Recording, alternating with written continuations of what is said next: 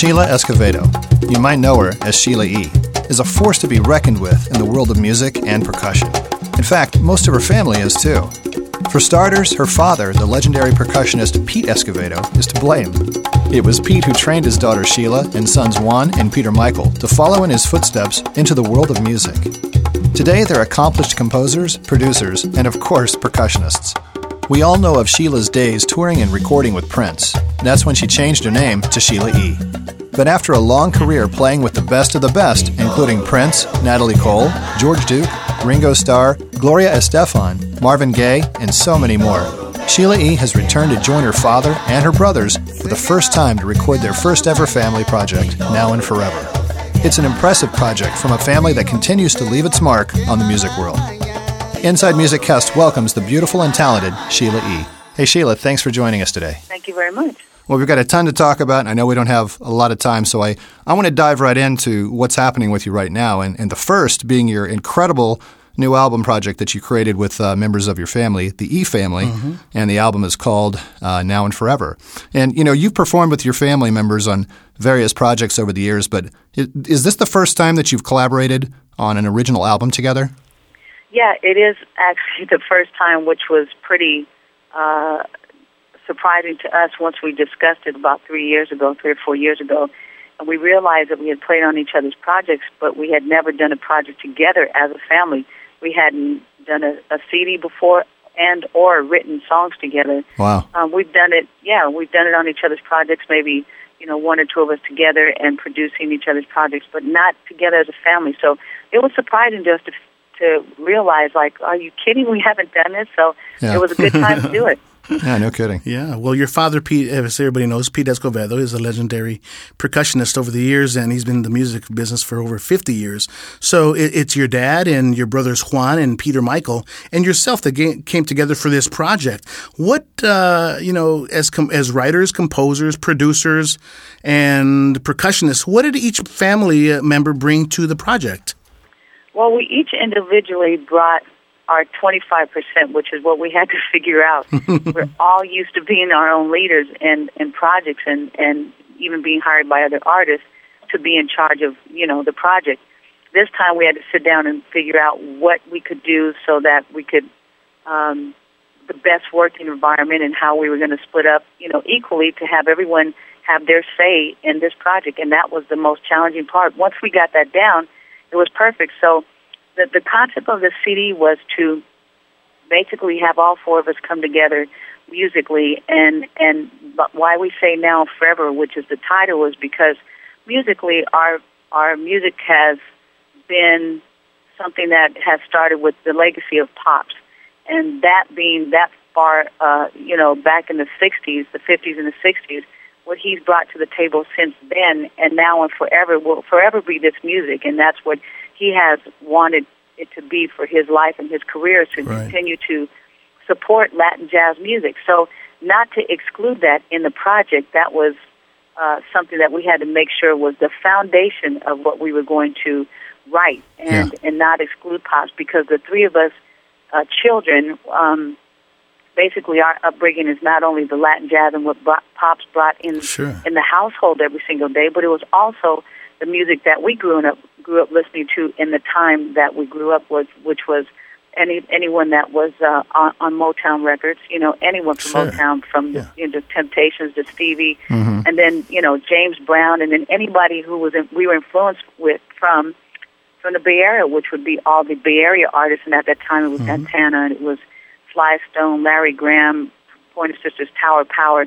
I mean, the list goes on and on and on. So to be influenced by all of that music and also keep the Latin jazz, a little bit of that flavor, and then also make it new, you know, we had to sit down and discuss how is that going to be possible. Right, yeah. So that's what we did. Yeah, yeah. Well, you just mentioned a bunch of incredible names, influences, but, you brought in some pretty amazing guests for this project, including Earth, Wind & Fire, Joss Stone, Israel Houghton, Gloria Estefan, Raphael Saadiq, George Duke, Damon Castillo, and even Wes Quave. And I mean, that's a serious list of talent. Really.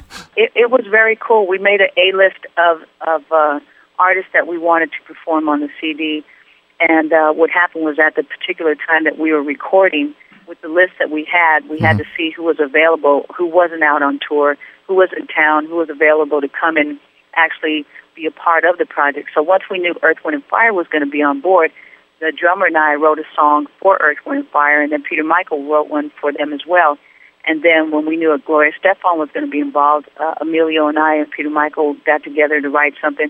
So we all started writing together, figuring out if that person came on board, you know, we wanted to bring a part of them onto the CD as well so that they would feel a part of the project.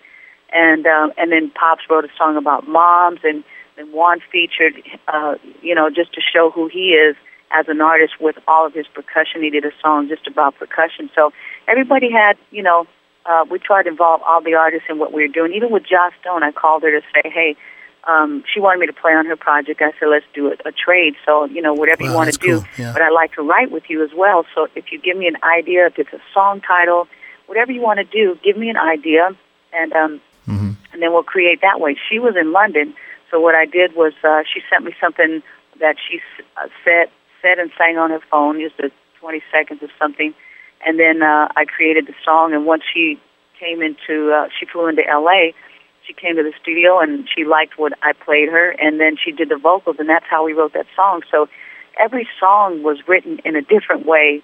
It wasn't always the same way. The process of writing the song was the same way, but again, to include all of those artists, knowing that list was, I mean, we had 20, 30 people we would like to have had on the CD, but at that time, those were the artists who were available to play on the CD.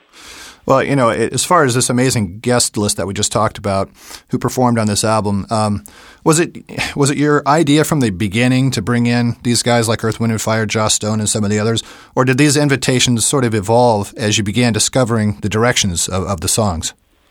Well, what we wanted to do was, it was brought to our attention by the initial record company that wanted us that we had signed to. They said, hey, it would be great to get some of your friends on the CD. And we said, well, of course, we wanted to do that anyway. We thought that it would be great to include some of the artists that we grew up listening to and that are close friends of ours. And that's a huge list because we've been in the business for so long. But then once we started doing the project again, checking off the list, it's like we knew we wanted to do something Latin. We wanted to even have Carlos Santana to play guitar, but we couldn't get the schedules together, so that was out, but we got Gloria Estefan. We wanted them both to be on the song because I had done a song on Gloria's record as well that she had Carlos and I on one song, and a couple of the other, you know, amazing Cuban artists.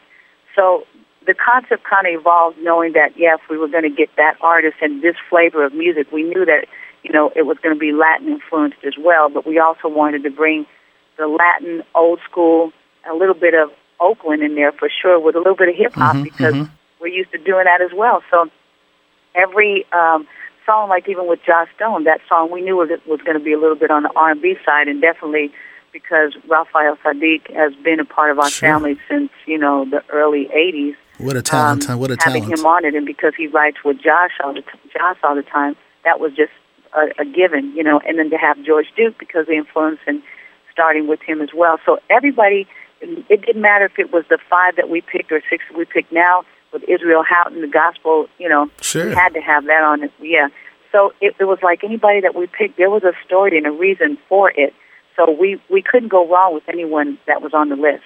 Well, you know, you definitely have such a myriad of style, not only styles of songs, but with the artists. And, you know, we've been sort of devouring this album over the past few weeks. And you know, I, for one, really, really dig it. It's one of our favorite albums for 2011. And, that's awesome. It really is. It's very fresh. I mean, I'm Latino. I'm a keyboardist. And, you know, so the things that you're talking about really resonate with me personally. But I tell you something, this really has a neat mix of, like you said, the hip hop and it's got, you know, the Wes Quave vibe to it, and of course the Carlos Santana. Everything's really mixed in, but it all fits so nicely. It's not as if it's just forced together. It was very cohesive, you know.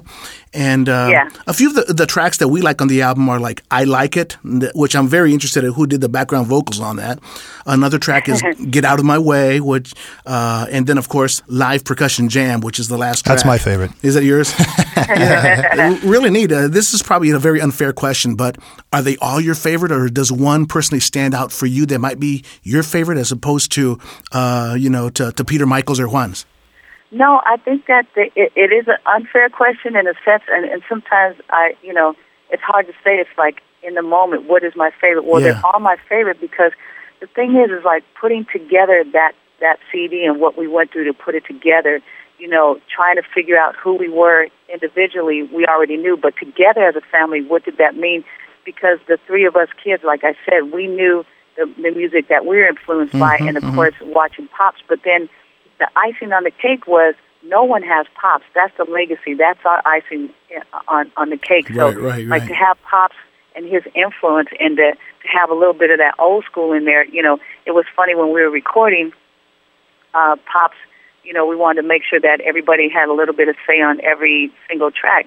And there were some songs like I Like It or I Like It that has no horns on it. Right. Pop says, we got to put horns on I Like It. And we were saying, well, Pops, not every song has to have horns on it. Well, but that's his sound. His sound is I got to have six horn players playing parts, Yeah. That is his, his sound. But then he had to get used to, well, I guess maybe he doesn't need horns, So that was the thing, working that out and trying to figure out, how it would work. So definitely, I Like It. Peter Michael and I did the backs on that. And that's the first single out right now, which is we're really happy about. It's the number one requested song here in the Bay Area right now. They're playing the heck out of it. It's a nice track. And, it's doing really well. And Damon Castillo, the song Get Out of My Way, I love that song. It's so different than anything that we would do, but the story behind that was this is really crazy, but I was visiting my cousin in prison in San Luis Obispo.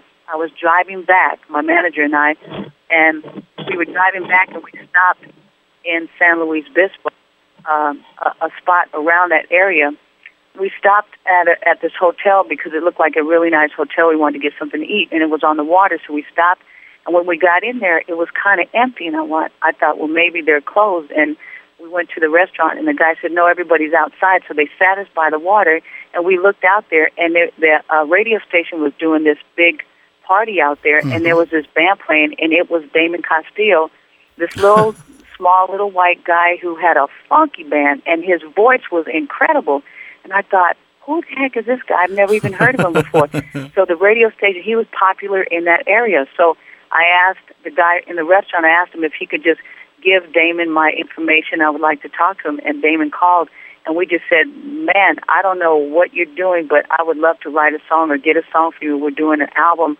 I've never heard of you before, but you're an incredible songwriter. And that's how we got his song. Look at that. That's neat. And that's Get Out of My Way. And that's Get Out of My Way. And then Live Percussion Jam was something that Peter Michael, we were talking about Earth, Wind, and Fire, and when we, grew up listening to their music, and they actually used to open up for my dad's band, Azteca. So the Earth, Wind, Fire, they go back a long time, 20 years or so. Yeah, they used to open up for my dad's band when they first started. So to turn back around and all of us play together like this was pretty awesome. So Peter Michael said, well, I want to also write a song about Earth, Wind, and Fire, and both of us playing together because that would be the thing to do. And we actually, in the show right now, we open up with Live Percussion Jam. It's amazing, and we have a lot of fun with that song. Well, it's a very fun tune. It's very cool, a lot of high energy, and let's stop and take a listen. This is Live Percussion Jam by Sheila E. and the E! Family, along with Earth, Wind, and Fire.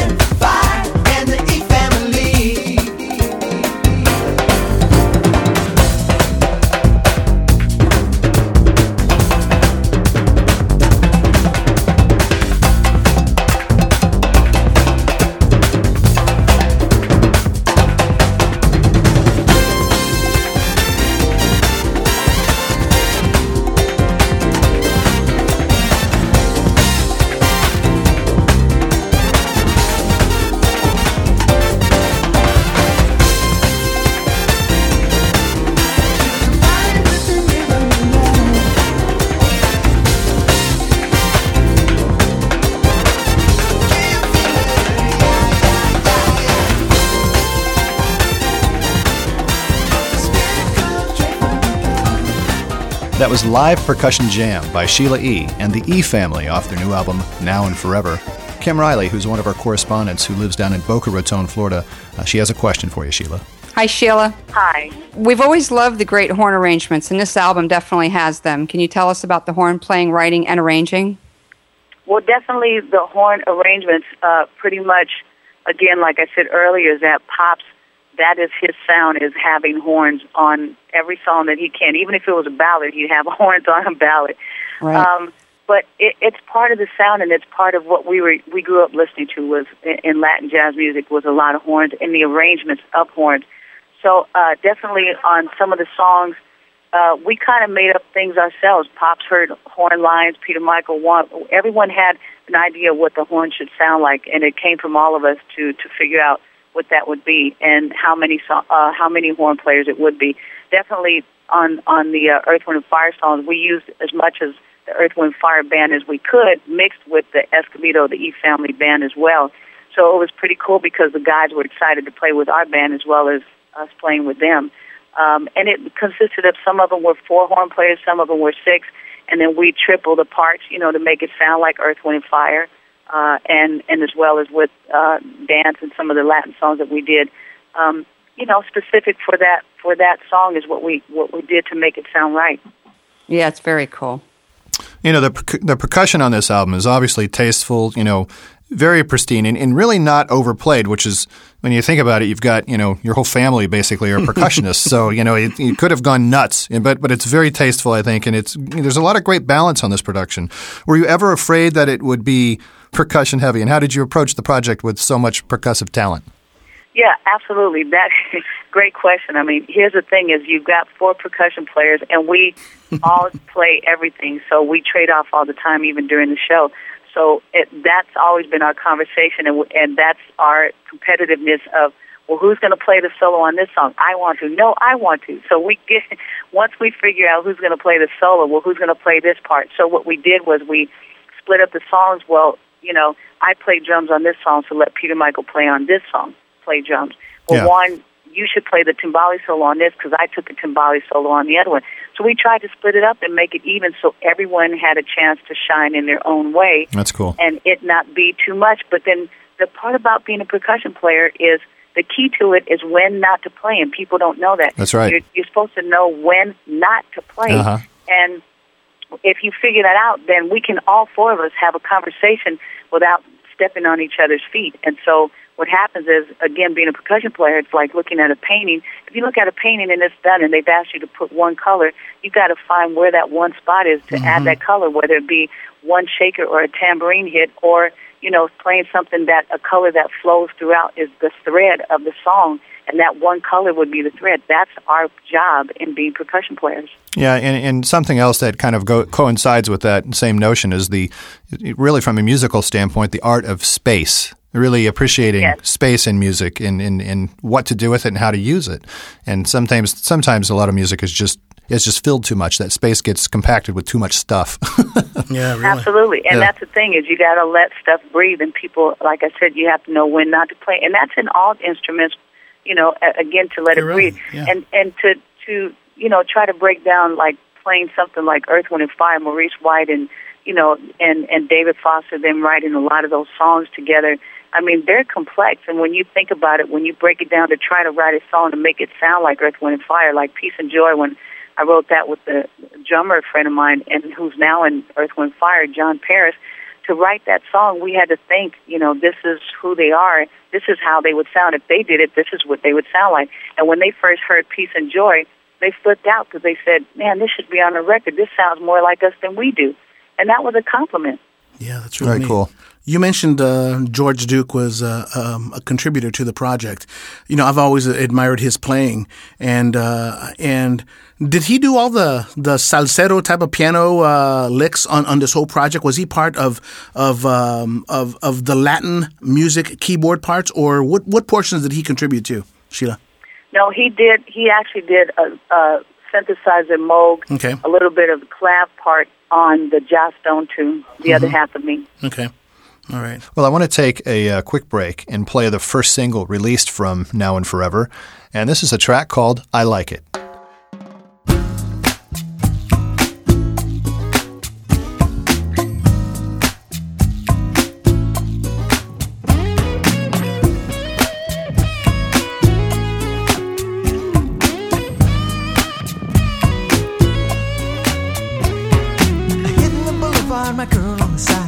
that's the way I like it. I try to catch a spot on a Saturday night, and that's the way I like it. No matter where we go, girl, we just wanna ride, so don't you try to fight it. So cut off the phone, bump that song, let's get it on, 'cause that's the way I like it. Yeah, pop it and hold it tight. Just be the road in the sky. Drop the top, recline, sit back and ride. Oh, sit back and ride.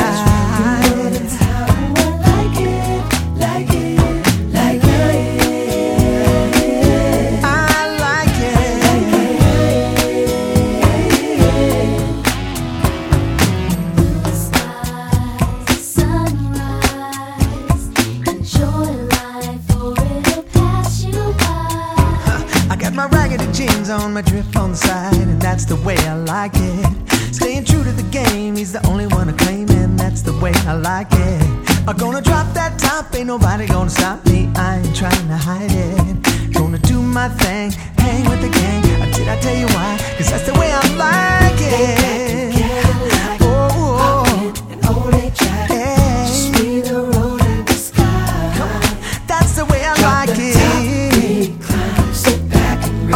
Sit back and ride.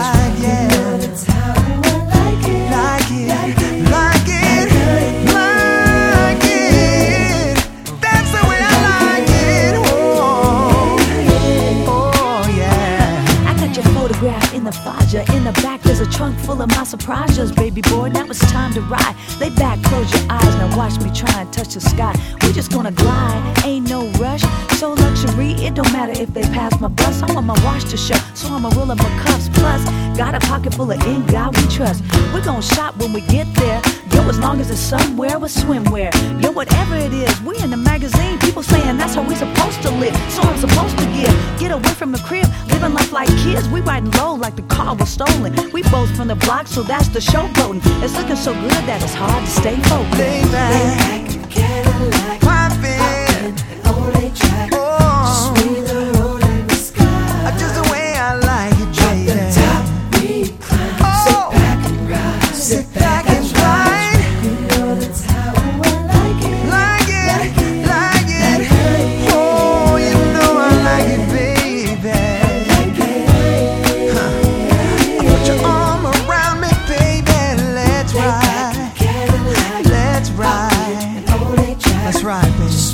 I like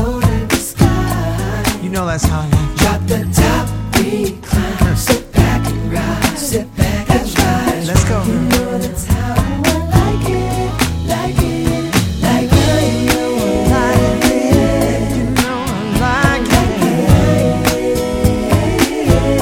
like it. Woo! Come on now. Oh, that's how I like it, baby, baby, baby. Just quickly, I want to go way back. And I want to chat about growing up in the Escovedo family, you know, with your father being a professional musician along with, you know, your brothers, Juan and Peter Michael. It almost seems like, you know, just looking at it from that standpoint, it seems like it was your destiny to be in, you know, have a career in the world of music. But, yeah, right. But I was just curious about, it was something I don't find when I really researched you and looked at, you know, your careers, your mother and your sister, your Juanita and Zena. Are they also musicians? Well, my mom grew up. We have two sides. Pops was very musical. Mom's was very competitive and athlete. All her brothers and sisters very athletic, but they also took music as well. So they used to take lessons playing piano, tap dancing, and singing. So Mom does sing a little bit. She plays a little bit of percussion, and she dances her butt off. So all of those elements, if you see us live, Mom comes on stage a lot of the times. If she's around, she comes and she'll play a couple of songs with us, or she'll come and dance with Pops or whatever. So she's in and out off of the stage whenever she wants to. And then as far as Zena's concerned, Zena doesn't really play any percussion. She was more interested in, she's creative. Like most of the family, Pops, Peter Michael, Juan, everyone, we all draw. We're all artists. Zena on the creative side, she creates things. If you gave her five elements and put it on the desk, no matter what it was, from a drumstick to a popsicle stick with some thread or whatever, she'd build you an arc. I mean, she's just like that creative to figure out how to. So she makes things, and she's also a massage therapist. but her forte and what she really loves to do is dance. So she's a salsa dancer, and she used to also choreograph, like she choreographed Sex Symbol, one of my videos. And she's a dancer, so everyone's a little bit, music and arts is the key, and very competitive in sports as well. That's cool.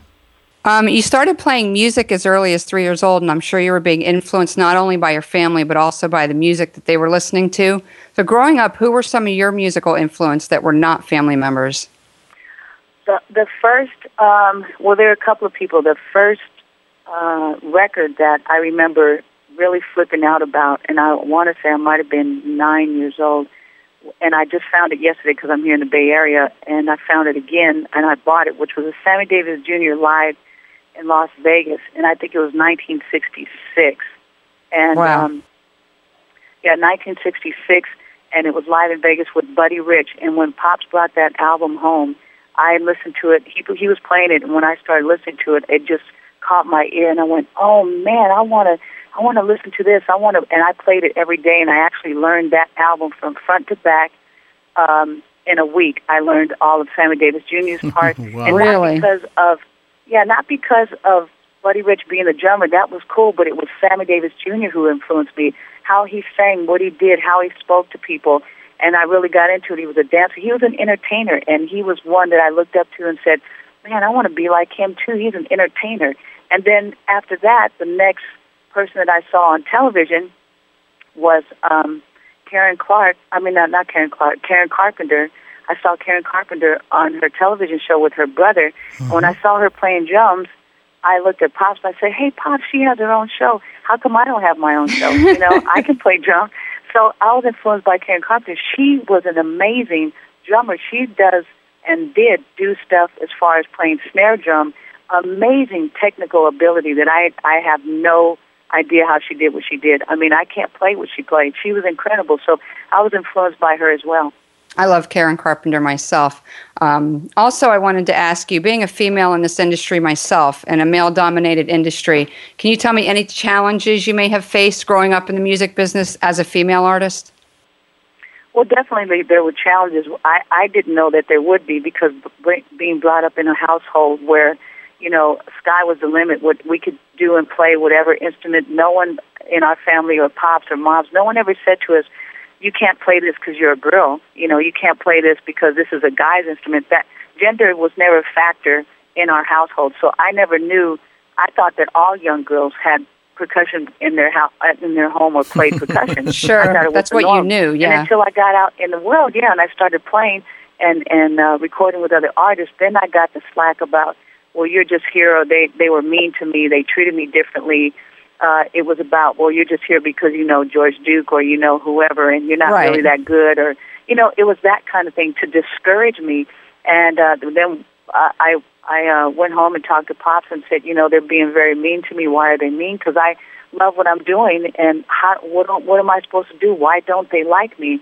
And we had a long talk about it. He explained to me, and he said, "You know, just be professional, and you love to do that. This is your passion. You know, deal with it in a way that you go in there with confidence. They're upset because maybe they don't know how to play as good as you, or they're not as prepared as you are. You go in there, you're on time, you know, treat people with respect and don't burn any bridges," and all of that. You know, everything was positive. So I based my musicianship and the professionalism in my career based on what Pops had taught me early on. Mm-hmm. So that was great to go in with that situation, but the slack, or the feedback from a lot of the other, and I should say mainly just other male drummers, because there weren't very many female, if any, that I came across that supported me. They were all pretty much, I got more attention than they did, or I got things about, "Well, you know, I can further your career. You're not going to go very far, but if you give me your number and, you know, you and I can get together," hey, it was that kind of, okay, then the sexual part came, and, you know, if you sleep with me, you know, I'll get you somewhere, because, you know, that's the thing to do. Yeah. It was all of the above. Wow. Yeah, it was a mentality almost. Yes. Yeah. You know, Sheila, I read an interview that you gave to the LA Times, and they interviewed you about your role with the series of concerts Prince performed earlier this year. And, you know, you kind of said that some nights you performed with Prince and other nights you didn't. And it was almost as if you were on call, but, you know, admittedly, this was kind of the way that Prince works.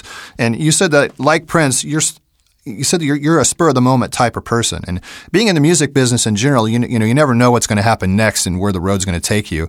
Do you feel like your career in music has been an example of this? I mean, just being ready for the spur of the moment and the opportunity? Absolutely.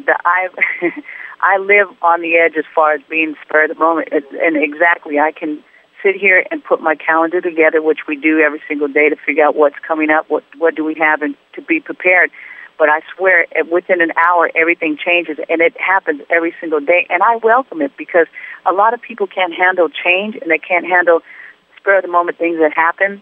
Mm-hmm. But I encourage it, and I'm always ready to go. And it's like, I love that. I love my life to be able to just say, hey, I need you to be in Paris tomorrow. Okay, no problem. What time is my flight?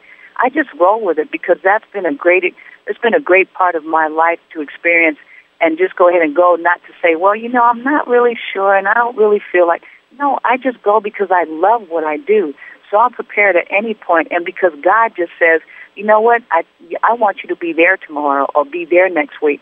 God is my foundation of who I am mentally, spiritually, physically. And I can go ahead and put on my calendar what I want, but then God has a sense of humor, and he'll put me places, and he'll open doors that I would never even imagine at the last minute. Yeah. I just say, well, this ain't me. I got to give credit to God, because he hooks it up. He puts me places where he wants me to be. Yeah. I've got a question, Sheila. You touched base on being led by God as to your foundation, that type of thing. I noticed that Israel Houghton, who is he's an amazing worship leader and a musician in his own right, guitarist and all. How did you hook up with Israel? I mean, I when I first heard that he was part of this project, and don't have to go into it too much, but how did you guys connect with this and invite him to get in the project? I called him to do the song because it was a song that I had done. I was a musical director for Sisters in the Spirit tour, which had a lot of artists, all women, about 4 or 5 years ago, and that was one of the songs that we had done, something like that. It was part of a couple of his songs that we had done live on stage. So I really liked that song, and we were playing it, and then our church was playing it, and my pops really liked the song, and there were 2 songs, and that was one of the 2. And so we said, let's just put that song on the CD, because we would love to do a gospel song, because that's who we are as well. And so I just called up Israel to, ask him if it was okay and would he come and sing the song with us. And he's like, are you kidding? Of course. I would love to do it. So we were happy about it. He's such a blessing. Yeah, that's good. Well, our goal for this interview is to really talk about you and what you're currently working on. But and I wasn't going to spend a lot of time talking about your past with Prince and everything. But I do have a few questions, if you don't mind. And I would imagine that I was thinking that your relationship with Prince has been a really has to be a priceless element of your career, one that, perhaps brought you a variety of dimensions that there's just no way of measuring. And, but even without this association, there's no way in my mind that you would have not been successful. You know what I mean? Yeah, really. And with that said, when it comes to Prince, what do you feel you took away from your early association with him? One thing that I learned was about recording in a different way. I've learned that because I was already an artist before he met me, and actually when I first met him, the first thing he did when I put my hand out to say hello, he said to me, I already know who you are. I've been following your career, and you're an amazing drummer and percussion player, and I would love one day for you to play with me. So that was the first thing that he said. So he had already been following my career. He saw me with George Duke, with, Herbie, all of these people, Billy Cobham.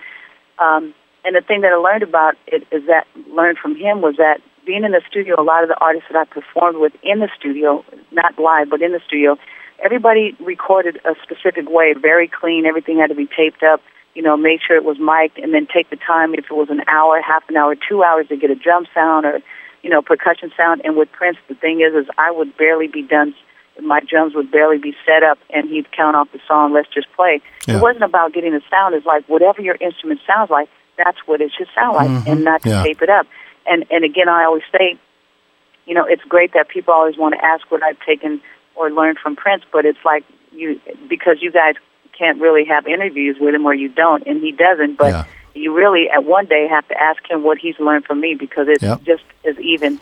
And he's learned a lot from me and my family, and we've been a blessing in his life. Yeah. I've got one last question. Me and Rick, prior to the interview, were talking about how clean the recording, Rick, the engineering. And, oh, great. And it's just beautiful. And tell us a little bit about the production, the recording, and how you, from a technical side, a little bit. Yeah, the process of it was we did most of it in my studio, and my godson, Michael Davison, he came from Minneapolis, and I told him we were going to do the project, and he recorded almost all, except for a couple of songs, and that was the process, was to do everything in my studio as well as Peter Michael's studio. And, you know, we're used to being in the studio, so we know how things should sound or how we would like it to sound. And Michael and Raymond and Peter Michael, and we all got together and basically made sure that it sounded good. But Michael Davison did an incredible job with getting all the sound and the way that he heard it and the way that we heard it, how we wanted it to sound. It was an easy process, again, because if you let the player just be the player, and that's what the instrument sounds like, there's not a lot that you really need to do with it. If you mic it right and it's EQ'd right, it should just speak for itself. Yeah, right. One of my favorite tracks on Now and Forever is a song called Get Out of My Way, and I'm going to go ahead and play that tune, and it's from our guest today, Sheila E. and the E! Family.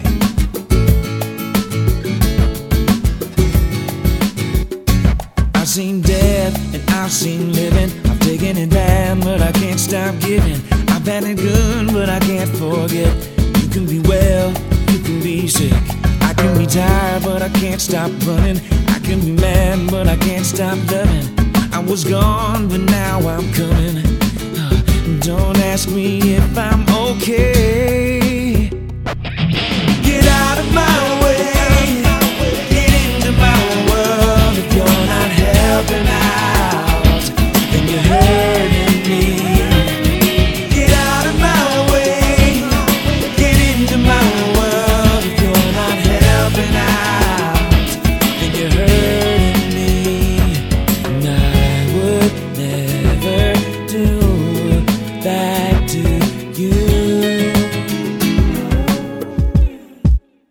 to you. Making me laugh, but it's just not funny.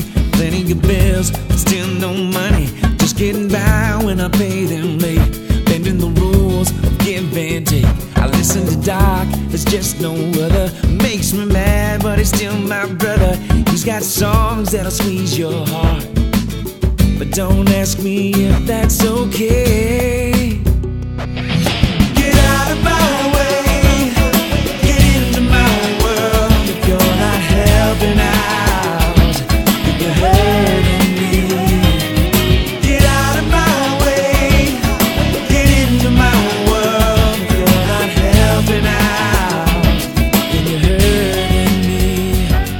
I would never do that to you. Know you're gonna kill me if you just don't let me go. Driving my car, I must look just like a bug in a jar. Get out of my way. Get into my world. If you're not helping out, then you're hurting me. And I would never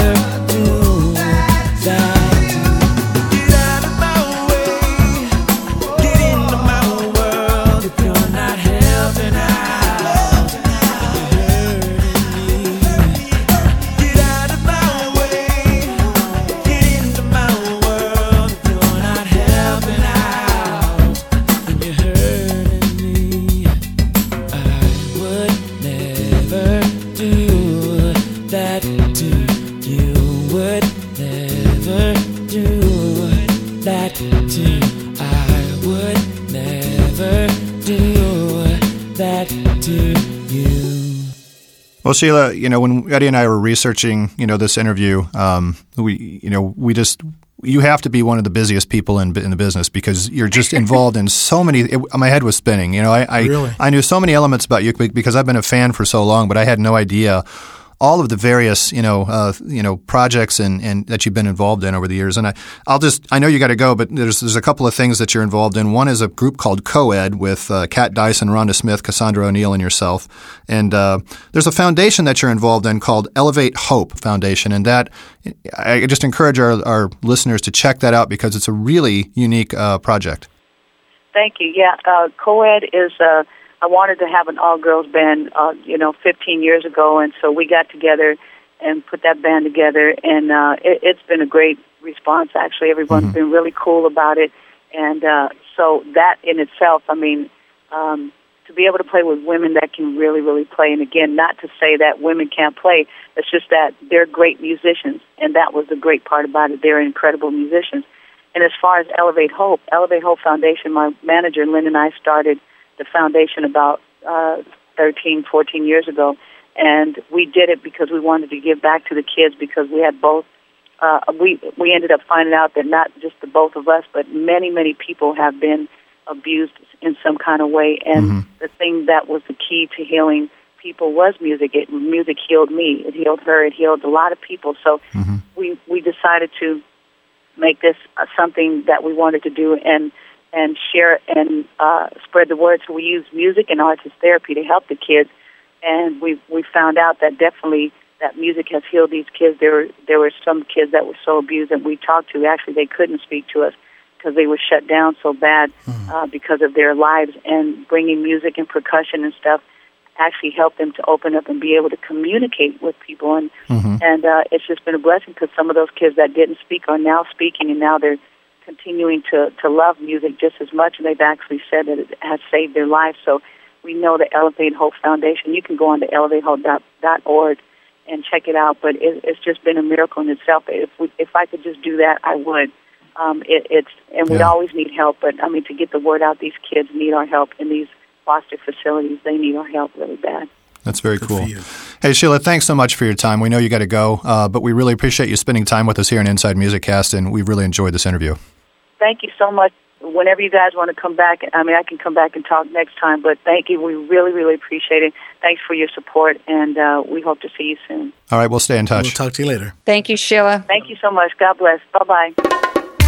Special thanks to Sheila E. for joining us on this episode of Inside Music Cast. Also, very special thanks to Inside Music Cast correspondents Scott Gross, Brian Pearson, Kim Riley, Max Zabe, Uwe Reith, and Mikhail Engstrom. And please visit our website at InsideMusicCast.com, where you can catch up on all of our past interviews, read the Inside Opinion blog, and check out additional bonus content. Inside Music Cast is also on Facebook, where you can become a fan and join in on music conversation with Inside Music Cast fans from around the world. For Eddie Cabello, I'm Rick Such. Thanks for listening to Inside Music Cast.